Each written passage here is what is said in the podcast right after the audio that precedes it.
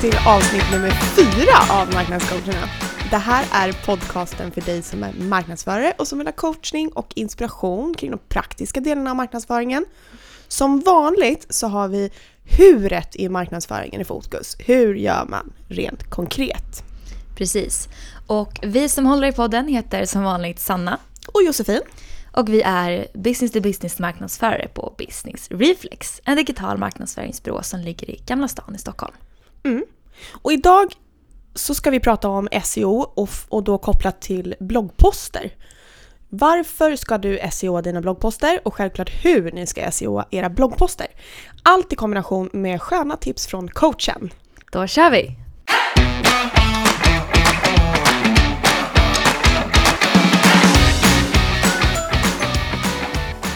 Idag så, så spelar vi faktiskt in nummer fyra, alltså avsnitt fyra av Marknadscoacherna.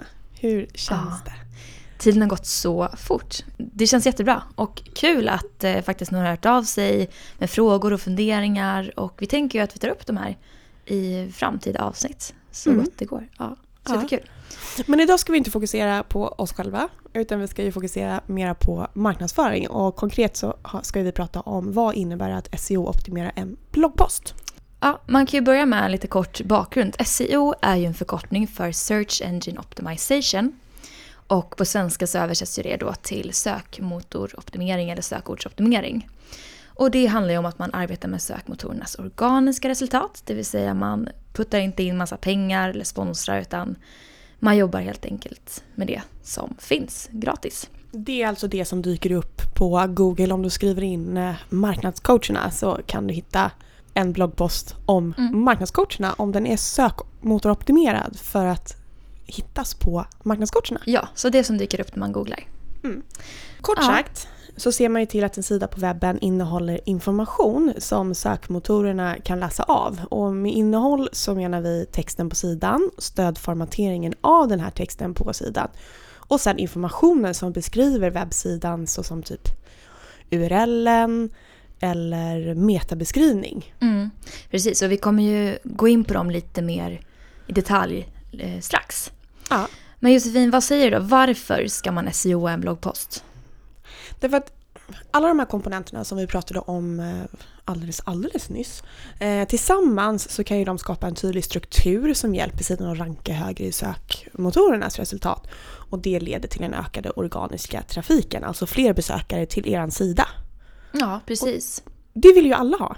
Det vill man ha. Och man kan ju säga att det vi pratar om här, alltså SEO, det gäller ju självklart för allt man gör online. Alltså allt ifrån hemsidan till sociala kanaler. Men nu har vi valt att prata just om bloggposter just för att vi ska hålla oss inom 15 minuter och det är väldigt många som faktiskt jobbar med bloggposter som ett eh, bra content.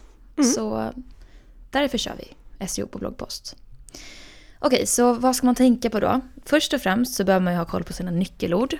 Och det är ju då de relevanta sökorden som du vill bli hittad på i och med din blogg. Vad, vad vill du att den dyker upp på för ord? Och här bör du ju begränsa dig så att du max har en ett, ett, ett eller två ord.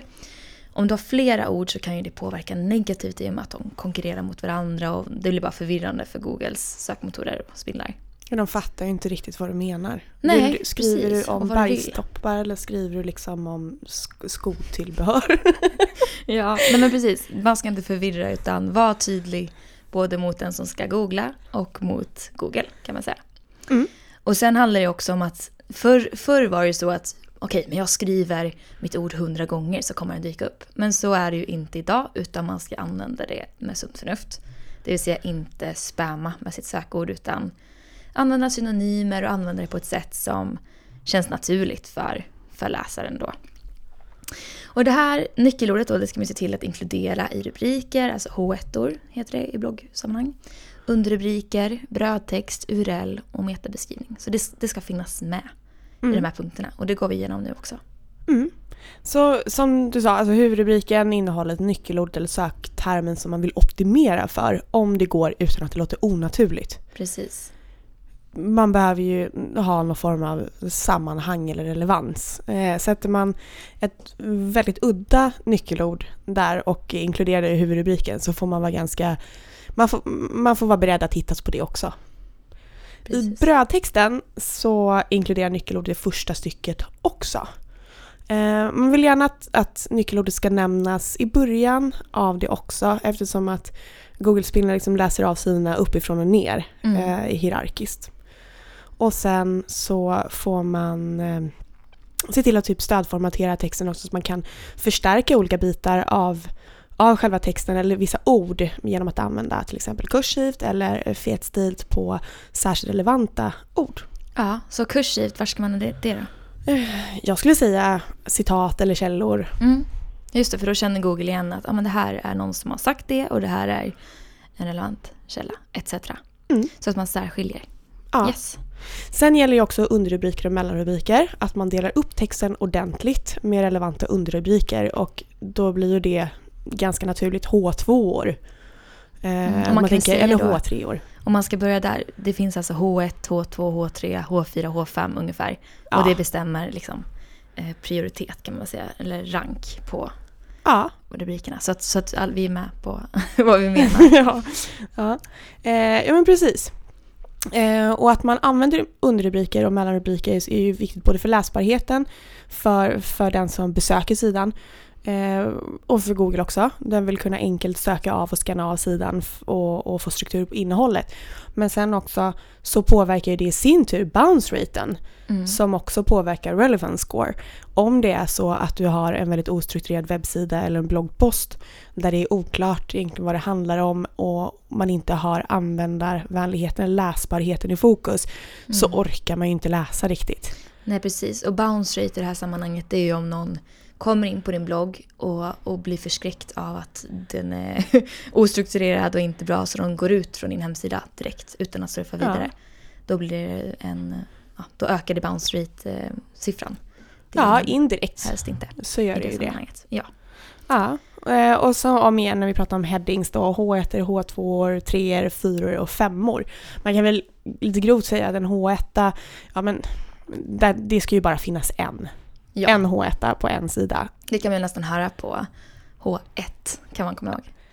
Om ni är osäkra på hur det funkar på er webbplats eh, eller på er webbsida så gå in och eh, högerklicka med musen på vald eh, bloggsida. Tryck på inspektera element och sen så kan ni söka på H1 och se hur många som dyker upp. Ja, precis. Om inte det är tydligt i redigeringsläget. Ja, precis. H2 och H3 är mellanrubriker och underrubriker. H4 eh, kan väl vara typ bloggnamnet eller relaterade widgets. Mm. Och H5 år, ungefär som H4, man skulle kunna använda en H5 i en sidebar eller sådär också. Precis. Sen är ju, finns det ju flera aspekter som man tänker på som, som handlar om texten utan det finns ju andra element också på de här sidorna. Ja, precis. För texten är en grej och där är det såklart mycket att tänka på. Men vad många, vad jag, eller jag vet att i början så var det här någonting jag tenderar att missa och det är att man ska tänka även på bilder. Att man ska döpa sina bilder så att det inkluderar nyckelordet. Och man ska även lägga in en sån här alt-tagg i bilden som innehåller nyckelordet. För Mm. Google känner av även bilder såklart, så den är viktig. Sen är det länkar. Eh, Google uppskattar om det finns dels inbound-länkar som då är sidor på den egna webbplatsen som ja, men skickar vidare läsaren till en annan eh, sida som är relevant för bloggen så att de liksom hänger ihop. Mm. Och sen outbound-länkar är också väldigt viktiga. Just att man länkar ut från sidan till till exempel en trovärdig källa eller en artikel som är kopplad till bloggämnet. För där är ju igen, återigen så är ju poängen med, med länkningen är ju att det ska förstärka innehållet i bloggen och de måste ju vara aktuella och relevanta. Ja, eh, men det, det är två saker som man kan stärka SEO genom. Och sen då URL-länken, alltså vad sidan eller blogginlägget heter i ju, sökfältet. ja, och det är ju också jättevanligt att man missar det. Ja, men precis. Man, det blir den ur- URL det blir Ja. många gånger. Eh, Man kan ju aktivt se till så att den innehåller då eh, sökordet så att det finns med. Och sen då ta bort utfyllnadsord som till exempel om din blogg heter Så ska framtidens marknadsföring se ut. Så ta bort ska och sådana här småord som bara fyller ut och istället ha framtidens marknadsföring Mm. till exempel. Om det är det relevanta i det. Mm. Jag håller med. När man tittar på den här övriga, alltså ut, utöver bilder så kan man ju ha som en, man kan ha ett skyltfönster också. Bilden är ju en del av det skyltfönstret med när man delar bloggen eller när man eh, ja men främst när man delar bloggen eller när man är inne på hemsidan. Men det finns ju också ytterligare sätt att presentera det och det är ju metabeskrivningen som egentligen för SEO som jag tänker inte har så här, det är inte det viktigaste av allt, men när du delar bloggen på sociala medier så finns det ju vissa program, typ Wordpress till exempel, där du kan bestämma innan vad är det som ska stå. Och då är ju det den här meta beskrivningen som består av 100-160 tecken ungefär som är som en mini-annons. Ja. Så det är texten som syns när du delar, det är rubriken som syns när du delar och så är det bilderna som syns när du delar på sociala medier men sen också det som dyker upp på Google om någon mm. söker på det sökordet som eh, bloggen handlar om. Precis, och om man inte aktivt ändrar där så blir det, då plockar den ju ut det den tror är relevant och i många fall så blir det bra. Men ibland kanske man inte har liksom bästa man vill ju... starten, alltså man kanske vill ha någon lite mer sammanfattande grej som gör det mer som en teaser för de som googlar. Ja, som i vårt fall till exempel om vi skulle eh, skriva en blogg med posten och sådär så kanske vi börjar med, med att vi beskriver vad vi gjorde eller vad vi pratade om i förra veckan. Mm. Det är ju inte aktuellt för det här avsnittet utan det är ju aktuellt för förra veckans avsnitt. Precis. Så då behöver man gå in och justera det lite grann. Yes. Men metabeskrivning, fyll i, eh, var kort, konkret och eh, se till att ni gör så det ser snyggt ut. Precis. Så det du ska tänka på då är nyckelorden Huvudrubrik, själva texten, alltså brödtexten. Att du har koll på underrubriker och mellanrubriker. Att du taggar dina bilder, alt-taggar. Länkar, URL och metabeskrivning. Vi har gjort en checklista som ni kan ladda ner också om ni känner er osäkra på och kanske inte riktigt eh, kommer ihåg allt det här i huvudet. Eh, som ni kan ladda ner. Och ja. vi länkar till den också i den här eh, avsnittsbeskrivningen. avsnittsbeskrivningen så heter det. Så hittar ni den. Ja, Okej, men lite andra grejer då, vanliga frågor som vi får, eller som jag upplever att många undrar över. Det är det här med längden. Hur lång ska en bloggpost vara? Om man då tänker ur ett SEO-perspektiv. Vad säger du?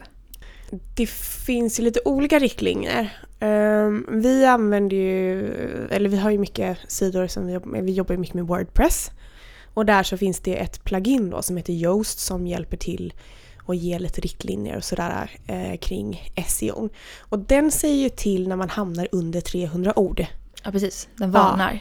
Så det är väl på något sätt minimum. Eh, sen finns det statistik som säger att längre bloggposter på över 1000 ord eller 1500 ord får en högre delningsfrekvens på sociala medier. Eh, men vi brukar säga, jag tycker att 1500 ord är lite overkill om det mm. inte är någon form av expert, liksom, när man gräver superdjupt i något ämne. Eh, vi brukar väl säga att det ska ligga på typ 500-600 ord. Ja, alltså det räcker. Och det beror ju såklart som du säger på vilket ämne man skriver om. Ja. Och vem läser den är. Men de flesta har inte tid att läsa för långa bloggar. Det ska ju vara någonting du kan konsumera nästan i farten. Alltså på pendeltåget hem. Liksom, ja. På väg till handla lunch. Lite så. Mm. Så att, eh, ja men du nämnde Yoast. Det tycker jag är ett bra tips just för de som ja, men jobbar med Wordpress och som vill ha lite stöd med just SEO. Eh, för det här pluginet då, det förser en ju med röd, alltså när man inte uppfyller SEO-kraven som Yoast har, då är plupparna röda. Och när man uppfyller det, då blir de gröna. Så det är väldigt visuellt lätt att liksom förstå sig på och eh, bra stöd och vägledning. Ja, och eh, guida lite mer läsbarhet också. Och så kan man mm. konkret få se också, men du har länkat, du har använt det här nyckelordet tidigare, ta någonting annat. Mm. Eller inlägget saknar eh, länkar, fundera ja. på att lägga till en. Och Lägg till en alt-tagg och så vidare. Så att där får man väldigt bra stöd. Ja, det tycker jag också. Väldigt enkelt och konkret för er som jobbar med Wordpress-sajter. Ett sista tips eh, för alla som vi har varit inne och touchat lite grann på är att ha användarvänligheten i fokus. Alltså se inte bara till funktion utan även till det rent visuella. Sökmotorerna tar även hänsyn till till exempel bounce raten då, om besökarna stannar på sidan när de har hittat dit till er blogg eller om de hoppar ut igen direkt. Mm. Precis och, så. Ja. ja, och då spelar det liksom ingen roll hur relevant bloggtexten är om den inte presenteras på ett sätt som gör att besökarna orkar och vill liksom läsa det här. Nej, precis. Så användarvänligheten is prio. Ja. Kan man väl sammanfatta det med då? Ja, för det är ju för läsarna vi skriver. Ja, alltid. Eh, och ja, som vi sa i början där, vi tar jättegärna emot eh, om ni har några frågor eller funderingar som ni vill att vi tar upp i ett avsnitt. Eh, och ni får jättegärna skicka de här frågorna då till info at businessreflex.se med ämnesraden marknadscoacherna. Och sen får ni jättegärna gå in och ratea podden i iTunes också. Då blir vi superglada. Mm. Och nästa vecka kommer vi snacka om white papers. Ja, hur, hur du strukturerar upp dem och hur du ska tänka när du skriver dem. Ja, härligt. Lyssna då! Yes. Tack för idag! Hej då!